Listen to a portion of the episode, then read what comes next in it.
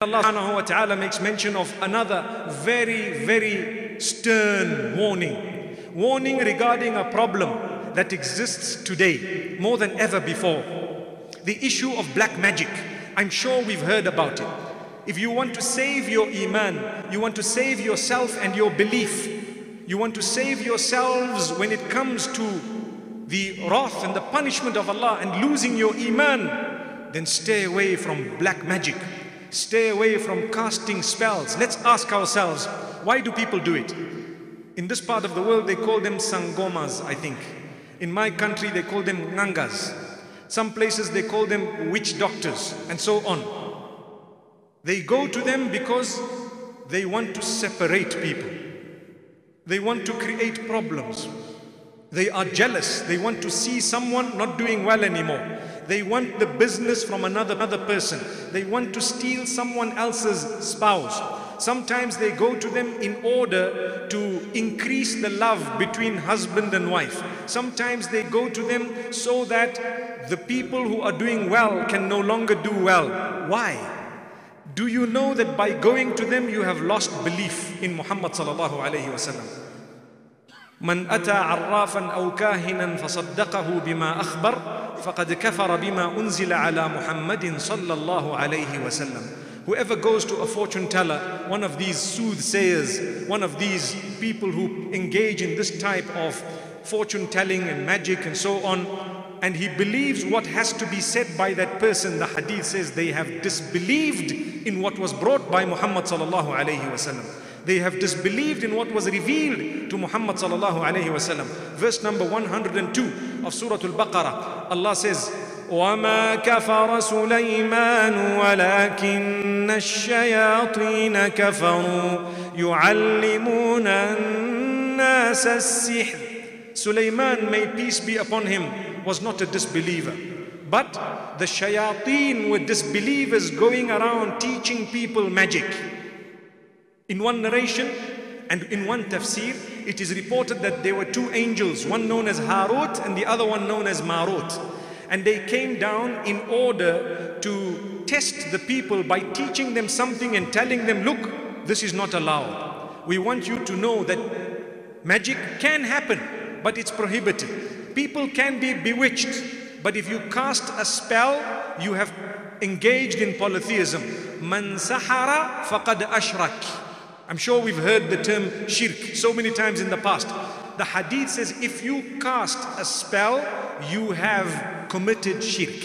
You have associated partners with Allah. My brothers and sisters, this is serious. Never ever go to fortune tellers or magicians or people who cast spells and participate in magic, black magic or whatever other magic it may be. It does exist and we are taught the protection from this. Inshallah, we will see it in verses to come. But at the same time, my brothers and sisters, do not put your iman and belief in Allah at stake. May Allah subhanahu wa ta'ala safeguard us all. Remember, another very, very interesting point is to blame people for having done magic just because you are sick. And this is also from the devil. It is impossible for us to tell who has done what unless and until we seek the help of the devil himself. And when we do that, the devil seizes the opportunity to lead us astray. So when you go to someone, you say, Look, I've got a stomach ache, I have got a headache, I've got a migraine, or in some accents they say migraine. I don't know, it might be your grain or migraine, Allah knows best. But at the same time, a migraine or whatever it is, when you go to someone and say, you know, I have this, and they tell you, yes, you are bewitched. And you say, I told you, I told you, I knew it. Why? 99% of the time it is to do with a medical problem, a disease or a sickness that is well explained. Someone can explain it to you very easily. But people come and say, someone did magic on you. You say, right, I want to know who did it. Your sister-in-law. Astaghfirullah your mother-in-law, your daughter-in-law. You hear the term in-law coming in. Sometimes your sister, sometimes someone else. All this is from the devil. Don't believe it. Sort out your sickness. Don't worry about who did what. Because that is all a lie. 99.9% of the times it is a lie. Those people you are accusing are absolutely innocent. They will take away all your salah and your zakah and your hajj and your tilawah and your sawm and all the other acts of worship because you accused them. Imagine if someone had to accuse you and say you did black magic on me and you did not do anything you are so helpless you just raise your hands to Allah and say oh Allah oh Allah help me protect me oh Allah some people don't only say oh Allah help me oh Allah destroy this person who's accusing me and the hadith says اتق دعوة المظلوم فإنه ليس بينها وبين الله حجاب Be careful of a supplication made against you by the one whom you have oppressed For indeed there is no hijab between that dua and Allah There is no curtain, no barrier That dua will be accepted when you have accused someone When you have harmed someone And then they say, Oh Allah destroy this person trust me, you will be destroyed. May Allah never do that to us. This is why rather remain silent. Stop blaming people. Learn to protect yourself by reading the surahs of protection. May Allah subhanahu wa ta'ala grant us a beautiful understanding. So we save ourselves from the clutches of the devil.